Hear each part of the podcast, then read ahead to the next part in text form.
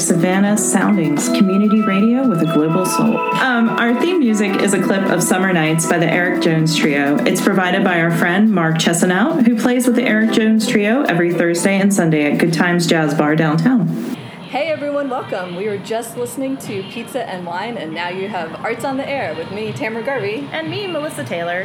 welcome to our interview show where we talk to Savannah's local artists and musicians and novelists. Today we have Becca Cook. Welcome. Hi. so happy to have you. Thank you. Yeah. And guys, just to set the scene, Becca arrived with a decorated little travel suitcase stocked full of her amazing dolls. Yes, it's beautiful. They're really cute. It's my, they're my doll friends. So have a little show and tell.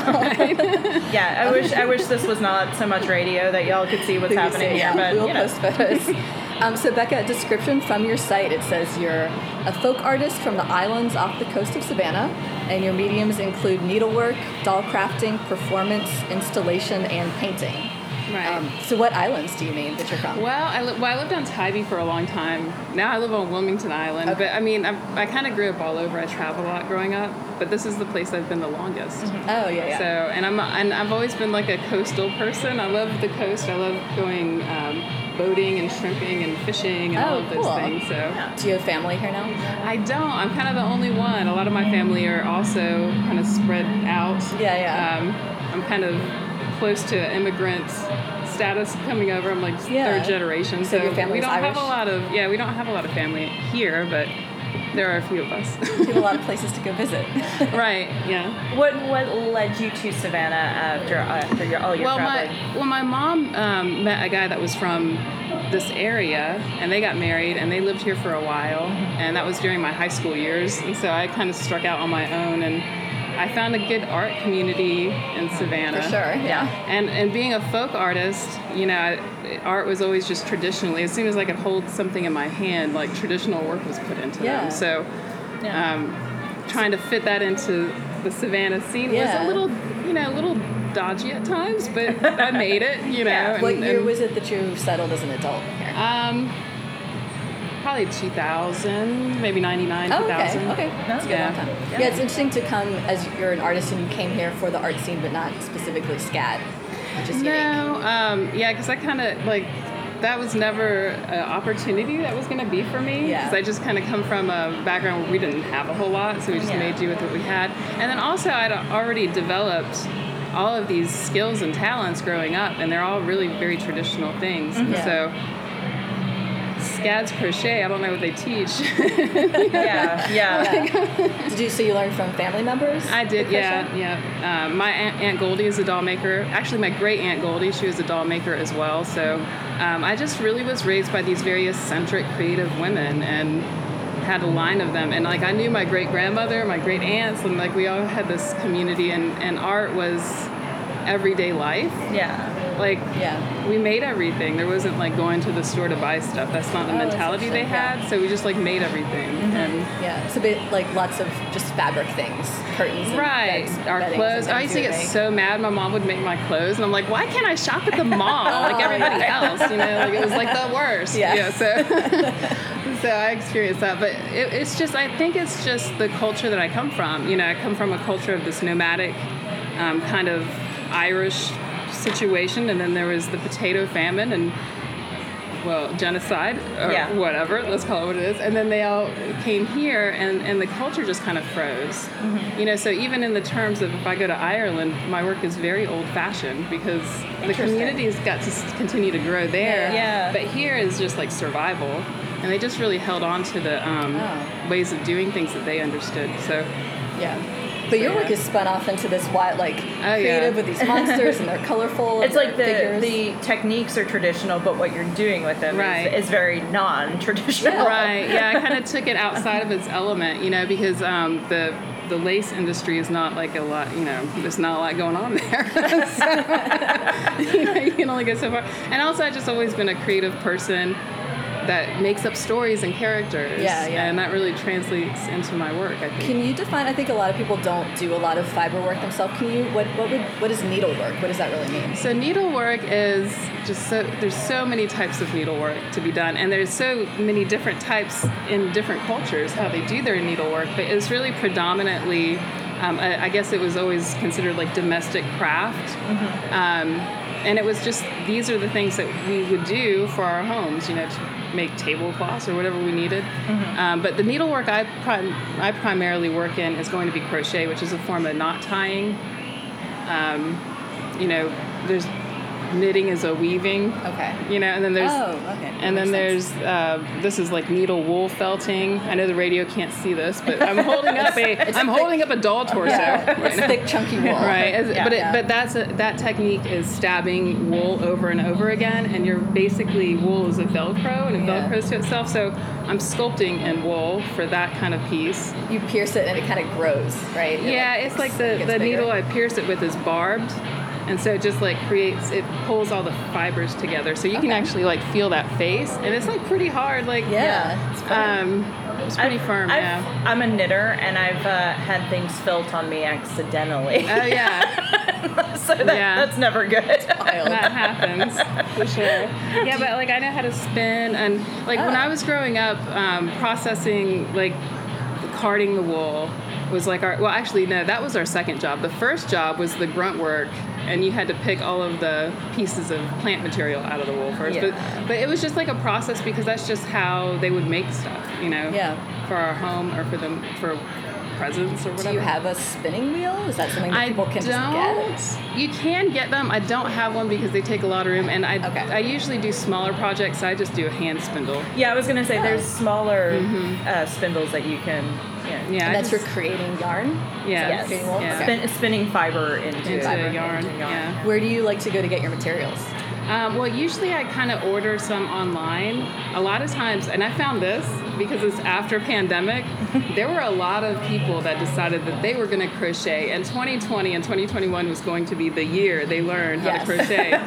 and um, and so I go on Etsy, and I know artists that are like, look, I just bought all of this yarn because I was I had mentally lost it, or I don't know, in the craft store, and now I need to get rid of it. So I will buy like destashed Oh, boxes of yeah, yeah. yarn, and I think that's better environmentally too, just kind of like, and Yeah. Starlandia is another great resource to get used yarn. I will say, as anyone who who's into like needlework and, and using yarn um, knows that you don't ever buy yarn in small quantities. It's No. like it it it becomes a problem. over. Yeah. yeah, yeah, Do you, do you have a, do you work from your home? Do you have a home studio? I do. I do have a home studio. I have a home studio, and then I have a studio down by Forsyth Park. So Okay, and that's, Um, that's in the escape room. that is in the escape room. We yeah. definitely want to talk to you about this escape Yes, room. Should it's get fun. Let's do it. So you are so from your website it said that you're like a, a manager at this uh, at Escape Savannah off Uh-huh. Forsyth Park, and that you do theatrical game experience. I do. So, um, story, like, again, the core of myself is a storyteller, and that comes from my grandmother. Hardcore, because my grandmother was everything was a story, you know, and so I really got that and picked that up from her. And um, so, Escape was the same way. So, we opened Escape 10 years ago, and Yeah, that was interesting. I didn't know it had been there that long. and nobody really knew what an escape room was Right. then. And the people that I run it for, um, Lisa Arcos, she, she was like, well, let's just do it for Halloween and see how it goes. Well, I have never been to an escape room. I never knew what an escape room was. So happy accident happened is that I created an escape room that's very different than anybody else's Ah, escape room. Okay. Um, and it actually includes actors. We dress in costume. We make it fun. We So play, fun. and, Yeah. and it's literally I go to work and I play with tourists all day long, and it's the best job. But we created, and it's also a place for a lot of artists and young artists that have come and worked, and it kind of became a place where they could collaborate. You know, being a young creative is very difficult in the world, and trying to figure out what what am I doing or what should I be doing, and so it's also been kind of a nest and, and a space for that to happen as well. I will say my, my husband and I very much enjoy escape rooms, and so we have been to Escape Savannah, and it is very different from all the other ones we've been to because it's like they ha- there's there's a lot of like corporate escape rooms where they have and Ah. it's like you go and you, they they give you the you know this is this is the story that you're you're working through, and then you never see anyone else that ever works there. Sometimes you'll hear a disembodied voice that it's like, no, no, don't try that. But it's like in in yours, there's people actively in there, and it's super Oh, cool. that's Like, really cool. yeah. And we have stories. Yeah, And like, it's- and, Yeah. And I, I use actually there's a poem that I use that my grandma used to tell me before bed all the time, and I use that in the haunted room because Wow. it's because it's creepy because. like, yeah, storytelling is not for some stories are really dark. Yours are not for children. well, they are though. So Okay. Surprisingly, they are, but it's like, hmm, you know, It makes kids tough. you know, they came from the Victorian era. I don't know if they knew what they were doing with children. You know, some of these stories. it's like Henry, go to the mill and work now. You're just telling stories of real life Victorian children, basically. I love the way you said that it's like um, a, a place for people to almost apprentice, say that they're going to school or they're Right. up and coming um, We've performance of- artists or actor doing uh, improv, and there's not a lot of places to go. There's it's like there's a lot of avenues for if you're doing painting or sculpture, photography, but if you want to do some kind of like performance art, it's there's, There's not not a lot. Of place to test that out. Yeah, there's Yeah. really not a lot. And I've done performance art in Savannah for a long time, and I will say um, more often than not, I, people just think I've lost my mind. yeah, yeah, yeah. it's just too much. And so, like, I've done performance art in Miami and Atlanta where people kind of understand more. But I think tr- Savannah is like really traditional in the arts It has like a very kind of narrow scope. Um, because Southern folk artists live here, and it's a big thing, you know. But but I think that I don't know. The whole art world is very confusing. I've worked in it for a long time, and I still don't understand it. yeah. Um, when you say you've done performance art and people think you're crazy, do you mean are you like in a space or are you kind of out? I'm picturing you like in Forsyth Park careening around. Well, sometimes like that. Well, I did one performance piece at Sulfur a, a while back. It's been a few years, and it's um, I lived in this front space. This is before they were doing the um, Oh, the artist in residence. artist in residence. They hadn't done anything like that yet, and but I lived in that space while I was creating this piece, and it was like a very emotional piece too to be making. But I remember my friends at the wormhole that night, like going, "Is Becca sleeping? And like, is she okay? Like, has she finally gone Yeah, yeah. off the end? You know?" Is Well, this your? Is this the change? Yeah, ch- that's what I was going to say. I was reading about that piece on your website, and as someone who does, you know, knitting and crocheting, like I was Yeah. thinking to myself, like, how long that would take, like the amount of, like time. it's just incredible. Yeah. Yeah, it took a long time. Um, I didn't, of course, I didn't make all the chains in two days. Yeah. because it's impossible.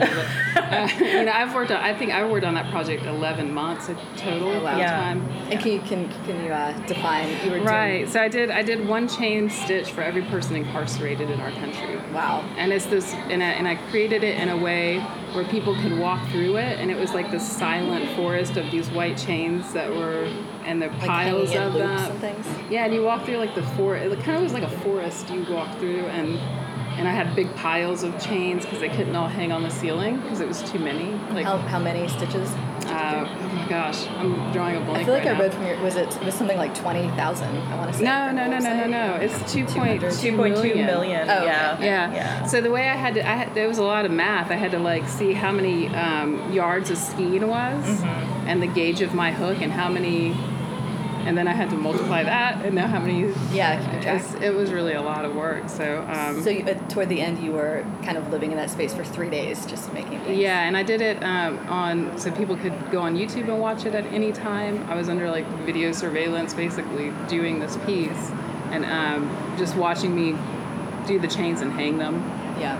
Um, It yeah, was kind of around the same era that Marina Abramovic was doing her work, right? Where she would be in a gallery just 24 7 and people would go and sit with her and Oh, visit yeah, with yeah, her. Yeah, Yeah, yeah, Was yeah, that it was around era? that time too. Yeah, and I don't know. This this kind of just I do. a li- I like to try to find ways that to communicate through the work of traditional because I don't think a lot of people really realize that the fiber work or the old ways of doing it. It wasn't just about making something. There's a story and a spirituality to it, mm-hmm. and and there's a way that we could tell stories with the, because that's the only way they were. A lot of women were really able to tell their stories Yeah. Mm-hmm.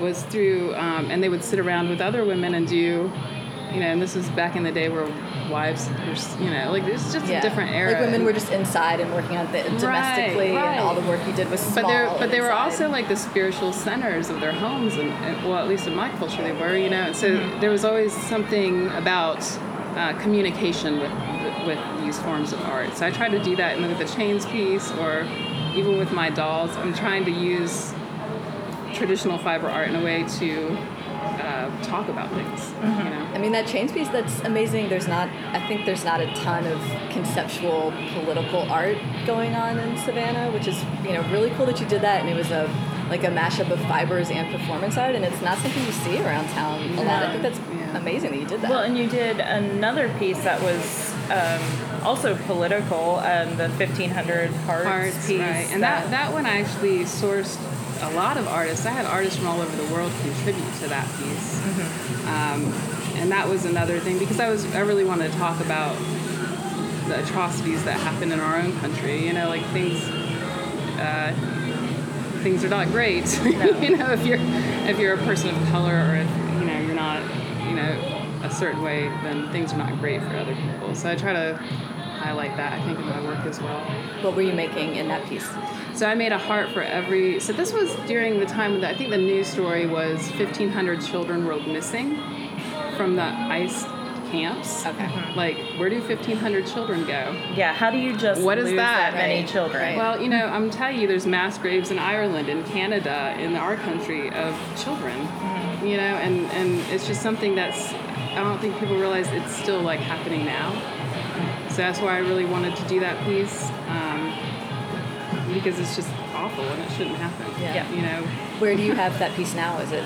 it's in my attic, and it's, Okay. it's in a it's packed up in the attic. Yeah, I always pack up my pieces in case they want to be shown in the future or something. So I try to like make sure that they're all packed nice. Yeah, yeah. No oxygen in them, and Right. you know, and try to keep them nice. I mean, Um, both of these, they sound like something that should be, they should have a national tour and they should go on the road and be all over that'd the be place, you know? Do that, yeah. You, sh- you should be like the bodies exhibits and just have, you know, pop ups in every city. And I yeah, and I did another piece on sexual assault too, with and with photography and crochet. Like I, I really like the idea of, of using these traditional art to talk about stuff. Like Yeah. I just think it's an important thing. What kind of response have you gotten from people about? Um, I've gotten pretty good responses. I, you know, it's it's. I've always felt like I've been doing things that are just a little too off. I don't know. I mean, they get good response, but I'm not doing anything I do for a response. I'm just like, this is just how I am. Yeah. Right. So, Well, and I think too, it's um, it. I think today people look at like knitting and crocheting as kind of like crafty things that their grandmother does, Right. and they don't expect it to have a message behind Right. it. Like it's lost that, and Right, and I and I think there's I think I mean just think of like our family members in the '60s. Like I think about my grandmother and and how awful her life had been because of the patriarchy. You mm-hmm. know, and discounting these women's traditional arts is insane to me because this is like this is magical and, and not not magical but like spiritual it's like deeply Yeah. spiritual mm-hmm. and I mean, it's, So I important. it's very subversive to use this kind of traditionally female like Right. crafts, quote unquote. Right. You know, and then, then the whole thing of like craft versus art, and the, the things that women usually made were called crafts. Right, and like art history, give me a break. You know, come on. The only women in art history are there because they were sleeping with another artist. Yeah. You know, I Yeah. mean, it's really it's really been detrimental. I think to humanity as a whole. I think we're all victimized by that kind of thing. You know. Well, and I've also um, have met people in um, like at art schools in the art world and stuff that look at this kind of thing as like not artistic as utilitarian and it's like well you could say the same thing about pottery pottery is utilitarian but you but that is Yeah. elevated to I just more- think I just think the whole question of like what is art has really been just a gatekeeping mm-hmm. situation for you know people like me or people that do traditional or ethnic art. You know, at, at any time.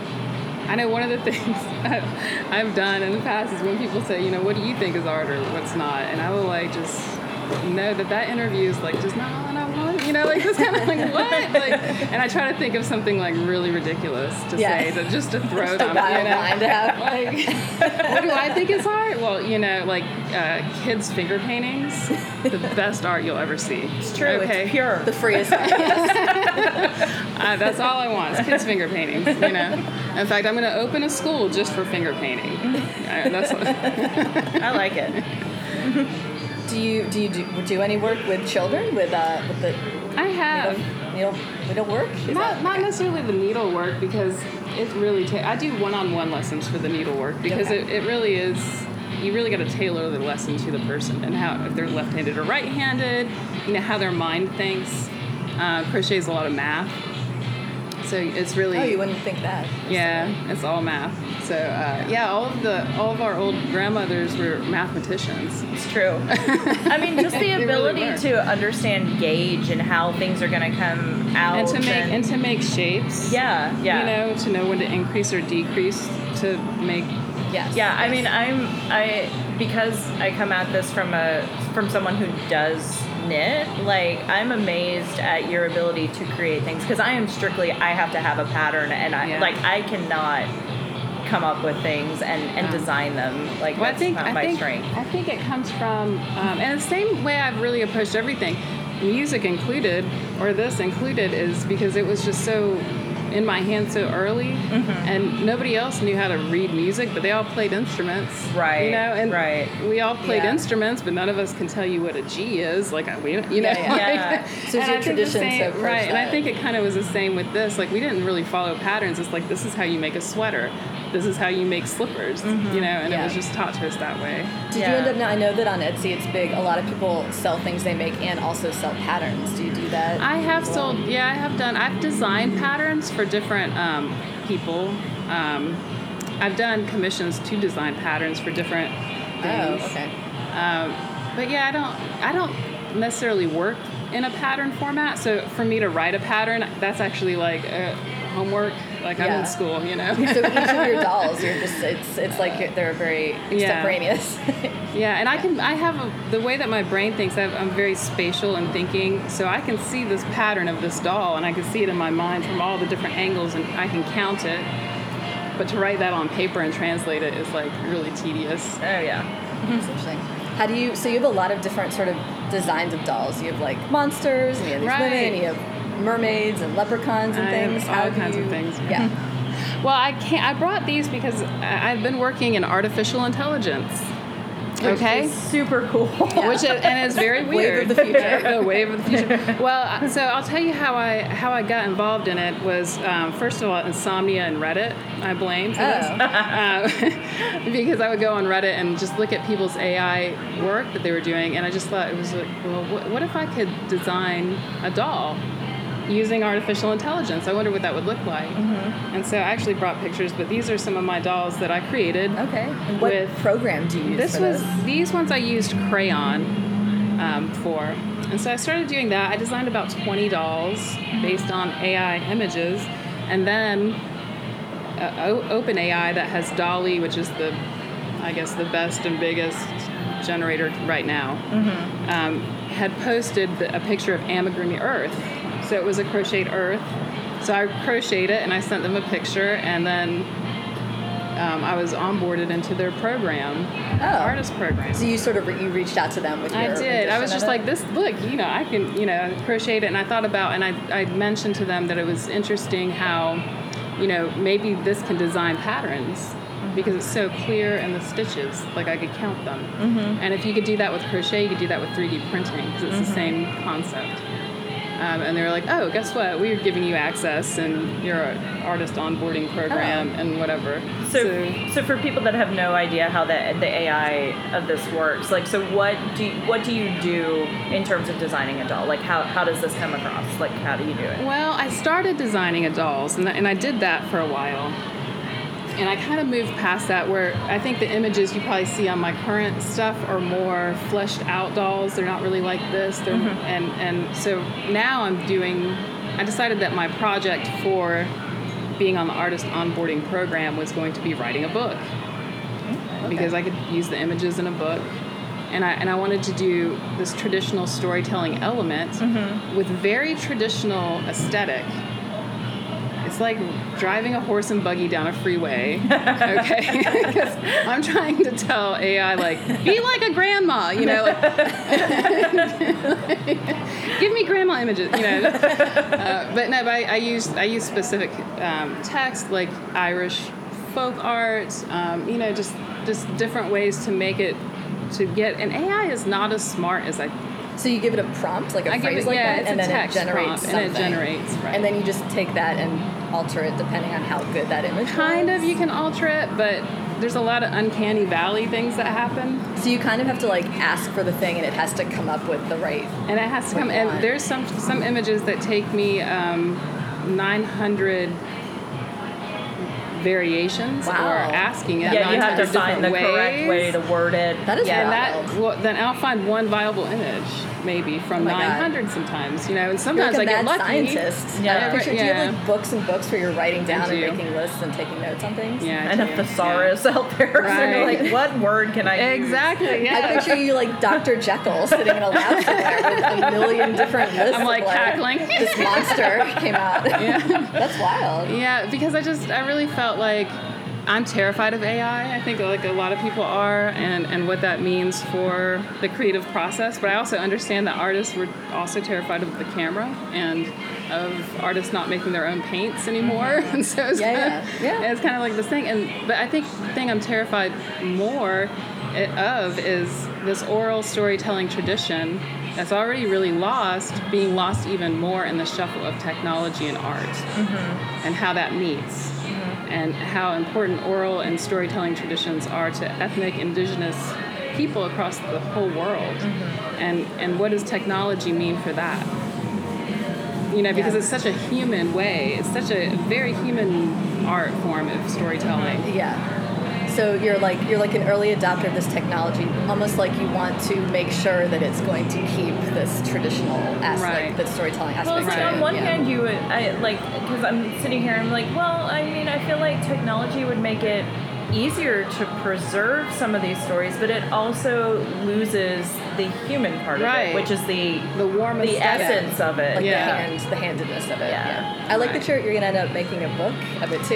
Yeah, I'm going to do a book, and, and so I, I write. I always have been a writer. So storytelling isn't just about telling and retelling a story. It's about like how you view life too. Mm-hmm. So I, I do a lot of fun things, like when I'm putting dishes away, I pretend I'm feeding really hungry cabinets and drawers. you know, and like I just had, and, and my daughter's oh, poor, my poor daughter. I, oh, she, she put something in the drawer, and I'd open it. I go, "Thank you very much," you know. And she's like, "Mom, please, can you stop it?" You know, God, you know, mortified. She's like Um, too much. yeah. but it's just the way I encounter everything. And I remember my grandmother putting pillows on the bed after she made the bed, and she couldn't stand the pillow opening to be towards her face mm-hmm. because it was Yeah. like the pillow's butt was in her face. okay. hilarious. So I get this kind of thing, and she was a storyteller. She, so I think the storytelling I, that people don't really understand is you.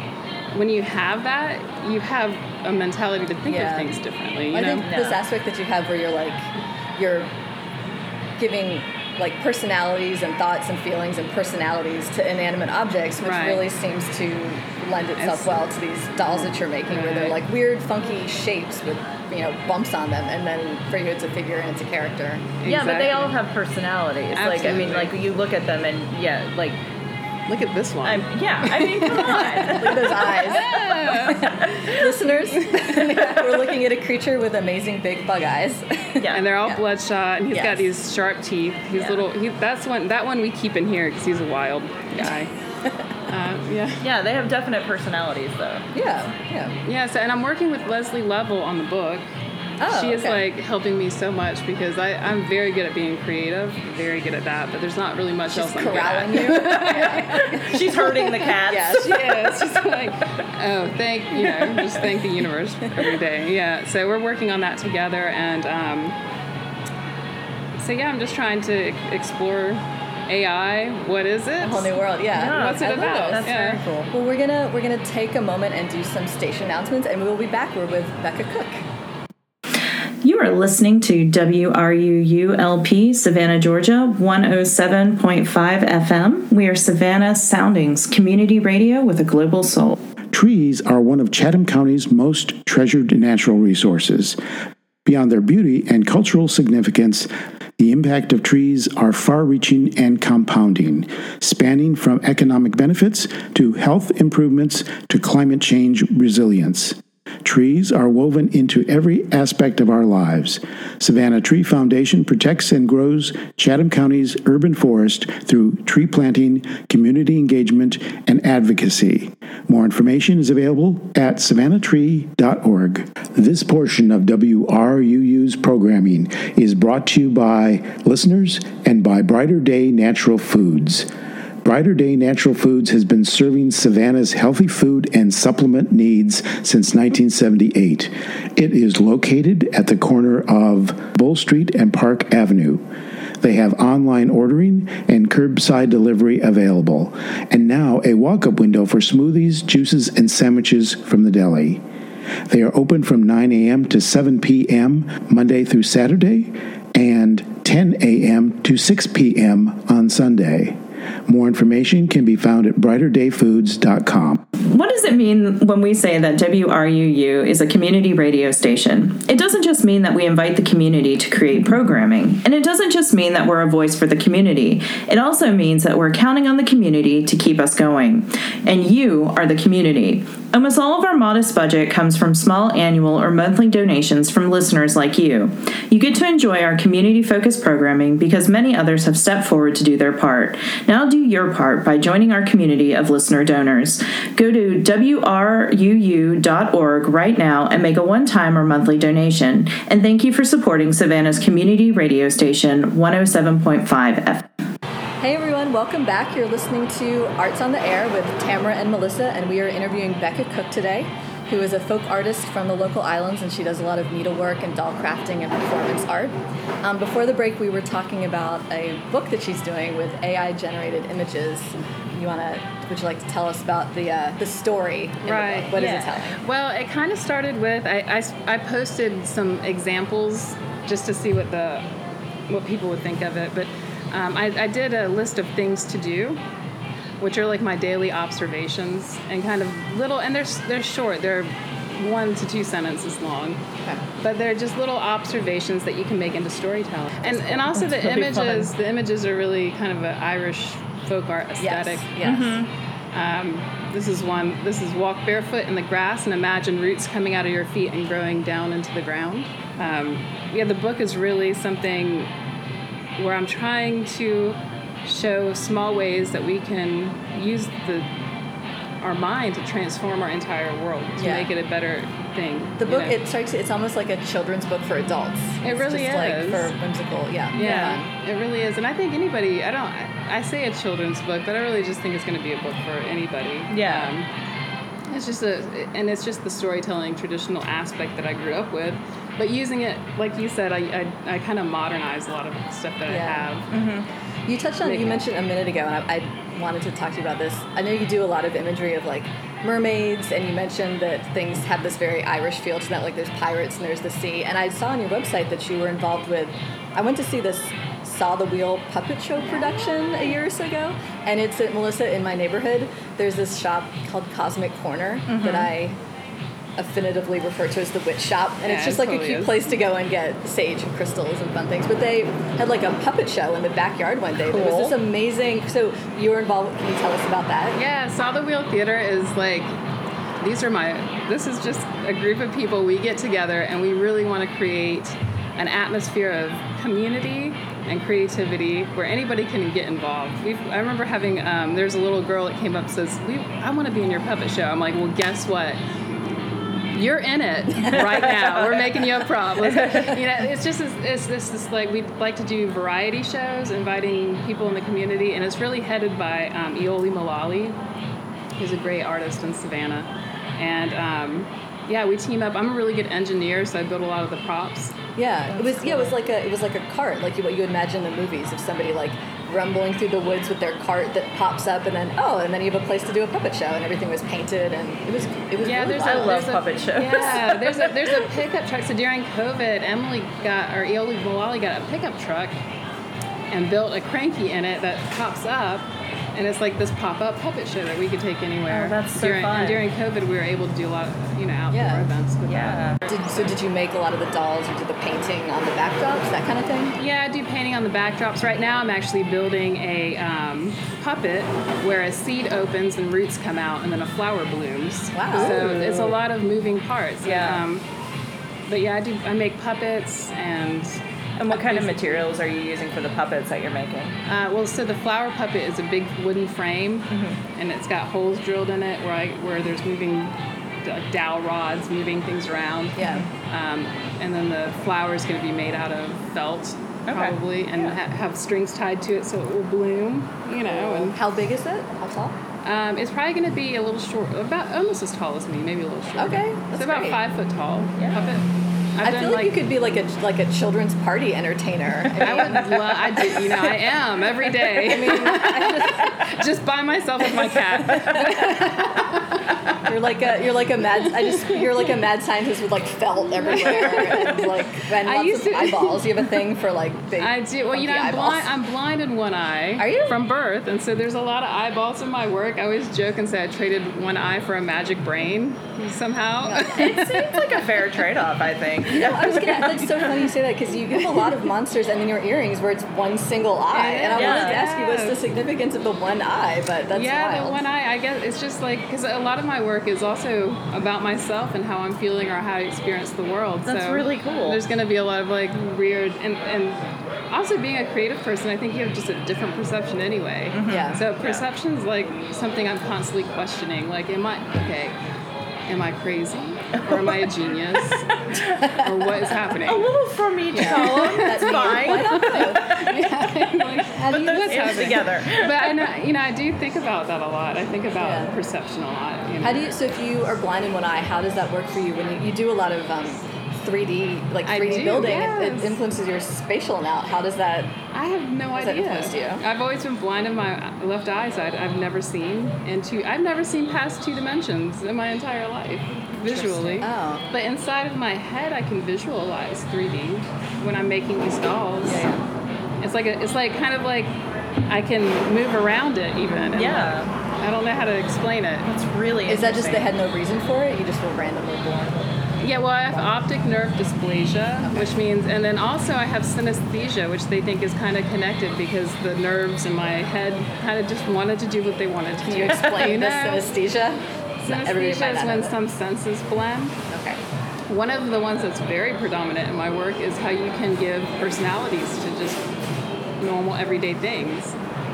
That's a form of synesthesia because I, I understand that the chair I'm sitting in is got a personality to me. You know, it's like everything has a personality. Yeah. Yeah. And that's a form of that. And also, I have um, where I can, I can, whenever I hear things, I can visualize it in a color and a feeling. So, like music, or the doorbell is Yeah. hot pink. Yeah, yeah. You know, like So it's Interesting. Like your auditory sense became it's connected. up. Yeah, it's connected into my the place of the visual, visual. and feeling. I wanted to ask you, you had one particular um, an exhibition you mentioned on your website called "Scarf in the Park" in Forsyth Park. Yeah, and I was what like, was that? I need. What is this? Just the name of it Okay, sounds wild. so, so I made a 40 foot scarf. it's 40 feet long, and it's like an old fashioned striped.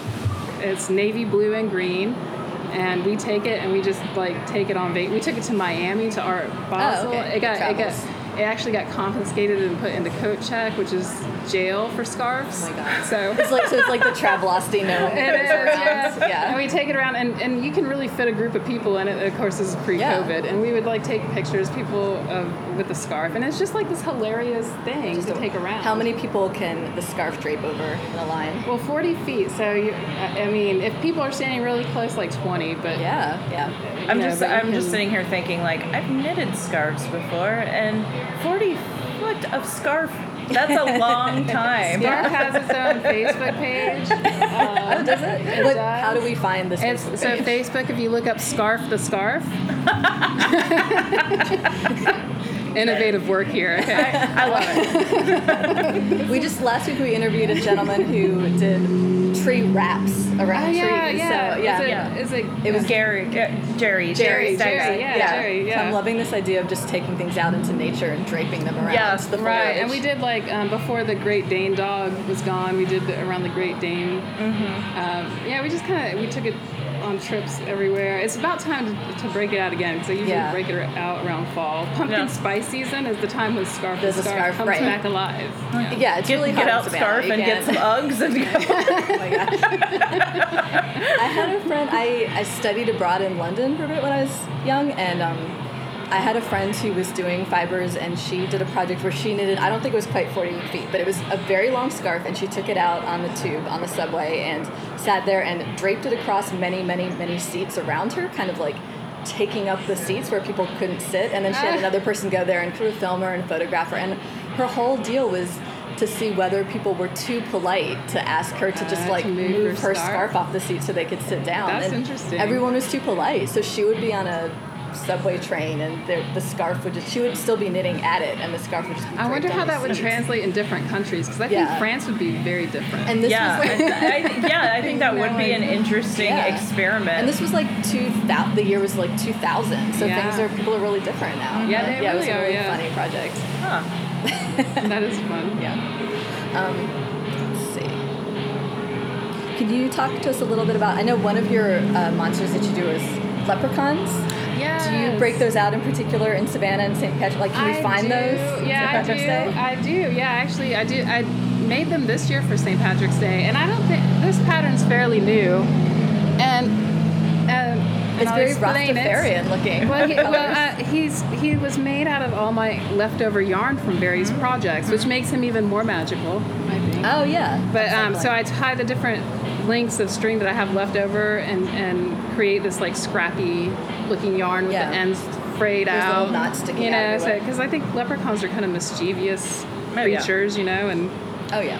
um, yeah, so He has a necklace. What is? Are, yeah, he has yeah. a, he's got a clover necklace. Uh-huh. Yeah. I like that his hair and beard are um, wavy. That's Yeah, it's like tradi- well, it looks like my hair. yeah. Honestly, I mean, do you ever like for St. Patrick's weekend? Do you ever? I feel like you could take your cart out amongst the streets and I, like you put on a sh- know, and the do this city wild of like Savannah thing. has got a lot of red tape for doing things like that, and it's I really mean, difficult. It seems like you would be such a you'd be such a draw. People I know, but they, it. but so I, I mean, I do stuff like that sometimes, but um, yeah, it's hard to do with the city. You're not supposed to have your art on a table. You have to sit on the ground with it. It's like really weird Oh. thing. Unless- yeah, they have, if you get one of the city permits. really weird rules for all kinds of things. Because they have those guys. I mean, at the parade, they have those guys going around the carts with the terrible, tacky St. Patrick's crab. Yeah. So, like, they're allowed to do that. I mean, there's like a tax that you have to pay to the city to have a chalkboard sign outside of your business. It's really Oh, yeah. And you, like anything on the sidewalk has to you I pay think- a I tax. think it's, it's just- really interesting. it's really a lot of red tape to be an artist in Savannah, I think. Um, and so, you know, I do things, but I, I'm not going to talk about them on the radio. Plausible deniability. I plead the fifth. Uh, you know, so I do things, and I, in fact, I, I thought it was so funny because I was on the cover of Connect for St. Patrick's Day as the Queen of St. Patrick's Day, which is is hilariously uh, a bad joke. You were ironically. Ironically, the Queen because I come from a culture that's really there's only like thirty thousand, I think, in the last census in Ireland. There, Yeah. like it's an indigenous culture there, and What is There's that a lot of- they're called Minceir. Okay. um, and they're nomadic. And um, if you look up Irish Traveler, you can read a lot about some of the. They're still there. I mean, they're still existing. Um, but yeah, but Catholicism really had a negative effect, I guess, you know, on the culture. And so being the Queen of St. Patrick's Day on the cover as an indigenous, with my crazy hair and indigenous look, was to me just like this his, like, like funny thing. Yeah. And I sent it to my grandma, like, look at this. like the height of irony right Yeah. now. right. So it's like the people who put you on the cover did not realize. We're in the we're in the most Irish city they in the South, and nobody really knows about. I think a lot of the traveler history or know what that is. And I think Yeah. there's a lot of people here that maybe even come from that kind of line and don't know because when people got here, it was. Um, you know, kind of like we can't be that way anymore. Yeah. We're in the American dream really kind of wiped the erasure of the American dream, I guess, on that culture. Yeah, it's like that whole um, like idea of really assimilating into what the American culture was, Right. and I think lots of lots of people lost lots Yeah. of aspects of their culture. Right. Yeah. It, it really there's a lot of erasure, and then we're white, very white presenting. So you can mm-hmm. we could just Right. you know change some of our spellings of our names Right. maybe and blend in. You know, there was that kind of thing happening. I think in my family. And it's funny because I um, mean, the Irish, it, it sort of is a big thing in the U.S. The Irish traditions, and it's mm-hmm. like in this surface way, but Yeah. yeah, but and a like lot of it is like things. Cath- a lot of the a lot of the traditions are like Catholic propaganda too. Yeah. like, like the fairy stories where they take your children. Ah. That's all. That's all like propaganda against the indigenous people. You know, we don't want to steal your children. Okay? Like, No, you you can We keep have those. enough. yeah, we don't need yours. we have enough. do you ever think? Do, would you ever do like in the future? Do you think you would do a book that's sort of about your indigenous culture? You know, I thought about that, and I, I will say I, I can see that happening. In fact, all of this art that I do has the underlying current of it all is how I could heal generational trauma, erasure, the internal racism and shame and things that I was raised in. You know, because you're kind of raised in this situation, and, and to explore outside of that really has been my artistic process my entire life. So I could definitely see that happening in the future. I don't know if I'm ready Yeah. now though for that. I think there's still some things to work through for my, for me. Well, it's good. I think I mean we're living in the right time for this. At least now, this is a real dialogue in the country Yeah. in general. So Yeah, really good. like if you tried this 20 years ago, then No, I mean even even since the passing of the Queen this week, there's been a big conversation about I think Irish people It's true. and you know the atrocities that happened there with colonialism um, that happened in the 16 15 1600s you know and then on forward. I know some family members moved here in the 50s and 60s because of anti-traveler legislation that was happening at that time. Um, kind of similar to the city of savannah not allow i can't just take a out you know like, they make it very difficult for people like that have this background so and everywhere i think so Can you tell us a little bit about um, what's your what's next for you? What are your next projects and where we could see you around Um, town? Yeah, so so my next projects I'm excited about. Um, I've been cranking out dolls my for a long time, and my my wrist and arms and stuff. You know, I'm getting old. I just turned 40. Getting just a little older. I'm starting to feel the effects of just the constant work. Oh. So I'm kind of switching gears, listening to my body, and, and going more into the storytelling element. So and and of course performance is like my thing. So I'm excited about. I want to read books to people, and read books to children about these ideas and like kind of these traditions. And um, I think that's. I would like to do some book fairs and go around and dress up and just read Oh. and have fun. You know, like let's do cool. it. So I think that's kind of. I, I'm kind of steering more towards the storytelling element, which dolls will always Yeah. be happening. But you know, I'm, I kind of want to switch gears to a better future for my wrist and elbows. Fantastic. Yeah, makes sense. I, yeah, that's Yeah. something to, to aim towards. I hear that from people who make ceramics too. That Yeah. eventually yeah, really it's a with you. lot. Yeah, it does catch up with you. Okay, well, we have a couple questions we always ask. So here we're going to turn into James Lipton. Yep. Okay, okay, okay. So if you say you were walking around town and you're like to jazz yourself up, um, do you have a certain song maybe that plays in your head that's your Oh, exciting song? Or if you're getting ready to go out or anything? I'm getting ready to go out. I guess there's a few. These are hard questions. yeah. What's the song? Yeah. I mean, you know, I, I kind of like um, high energy. There was an artist I just recently learned about that I'm really enjoying. Her name is uh, Lido, and I wish I can tell you her last name. but I can't. but just like I love high energy music, and I really like um, Latin music a lot. Like, Yeah. It's really so good. Yeah. Like it makes my I'm ready to go out after I listen to some like even old school like Celia Cruz. Give me that, okay? I'm ready. All right, So yeah, yeah, I'm yeah. going to look this up. Um, who has been most influential on your work? I would say my ancestors. Period. Yeah. Um, yeah. this is an ancestral thing. Um, I always say I, I wrote one of the things in my my stories that I've written is sometimes I feel like I'm a hotel for my ancestors, and Oh, they I like open that idea. and they and they open the windows and whisper to me sometimes when I'm sleeping. That could be the name of your autobiography. Right? Becca A Cook hotel and for my Hotel for ancestors. For my Ancestors. Yeah, like yeah, this is the Ritz Carlton, baby. Yeah. no, but I feel that. Like I feel. I think. I think the line of women that have been horribly suppressed and mistreated. Um, but they were resilient anyway, Mm-hmm. and they kept making the work anyway, even though it's domestic craft and it was gate kept, and they did it anyway. Yeah. They knew the importance and they passed it down anyway. So they're heroes to me. It's cool. And then here you are with this new AI Right. technology. It's really Yeah. wild. Yeah. And now I'm like taking it to the computer, which is, is I had to actually ask somebody how to turn a computer on once in my life. You know, Sounds like you're coming a long way. I mean, I'm getting there, you know. I'm working towards it. Yeah, but so yeah, definitely um, my ancestors. okay. Well, I wanted to ask if you weren't spending your time doing what you're doing, which sounds like 18 different things. Right. What is another career field you might like to try? Um, you know what? I, I think art therapy. I can see me doing something in psychology or art therapy and trauma healing specifically, just Yeah. because of my own um, voyage and adventure through, you know, trauma healing, and I think I would have a lot to offer in that area. So maybe art therapy. and then as the the bookshop owner in me always asks, what what book has spoken to you the most in your life? Um, oh, there's so many because I love books. I have piles of books. Um, you know, there's a book that I read when I was a kid growing up, and it just always is there.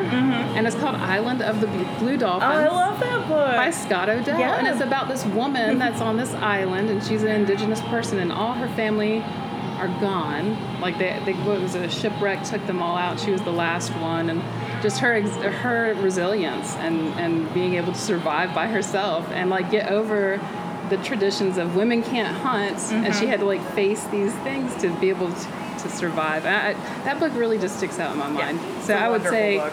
that one, and then Shel Silverstein Oh, yeah. with Oh, his yeah. irreverent child stories.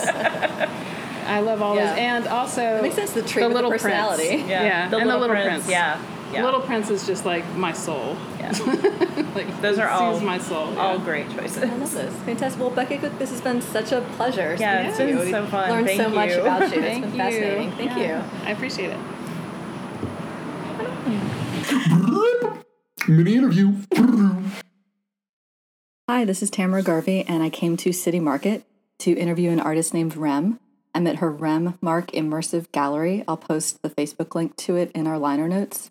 And her space that she's created provides individualized and small group creative UV experiences.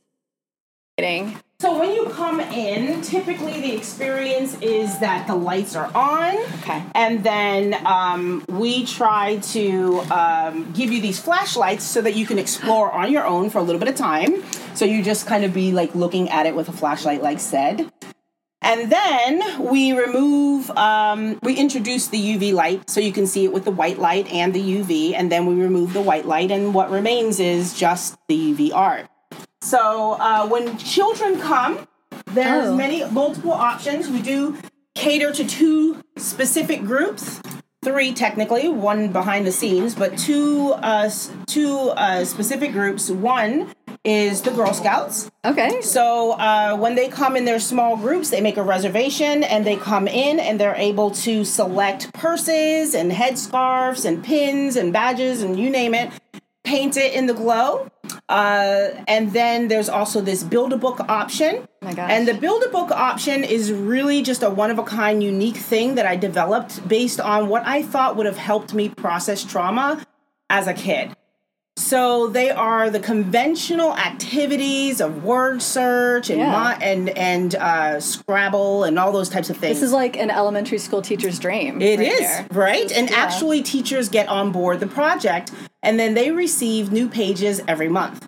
So the idea is the kids come, they assemble, they print and punch. There's a little station over there. Yeah. They can scan through all of the pages, print and punch the pages that they like. They also get the Coloring a Dream uh, Adventures of Mossland, starring Captain Moss and Boom and the Miracle Monkey. And then they add these activities to it. The Yeah. difference with these activities is that they are geared to help express trauma.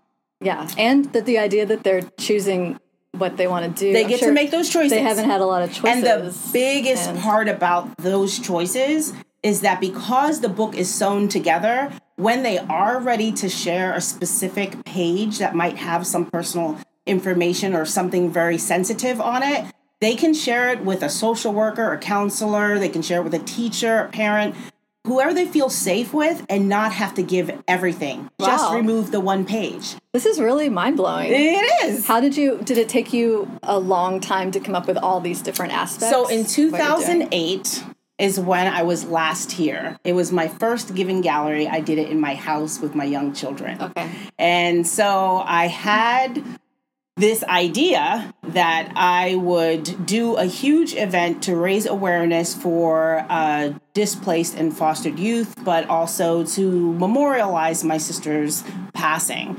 So I pushed an 825 pound wagon 250 miles from Savannah to Atlanta. You didn't bargain for all this, did you? Okay, sorry. Great.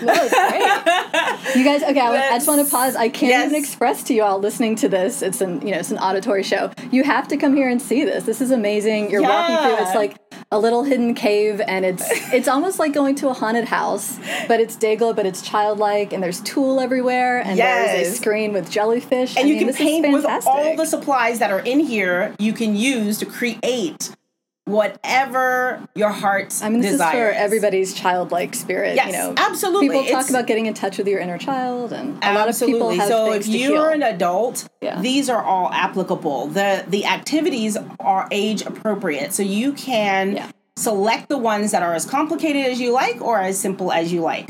Um, so while I was on that event, I literally thought to myself, I have to do more than this. Like raising awareness is one thing, but I actually need to do something that creates a responsive pattern, something that gets people active and proactive about this cause all the time. But my adopted dad used to always, because I'm adopted, and so my adopted dad used to always have this saying. He said, uh, when you want the dog to take the garlic pill to get rid of the fleas, you have to coat it in butter. yes, So this became my visual motto while I was pushing this wagon. And I said, when I get back, I'm going to write this story for kids about foster and adoption based on all these swamplands mm. and how similar it is to the system and the process we have to go through when we're in foster care and when oh. we're experiencing displacement.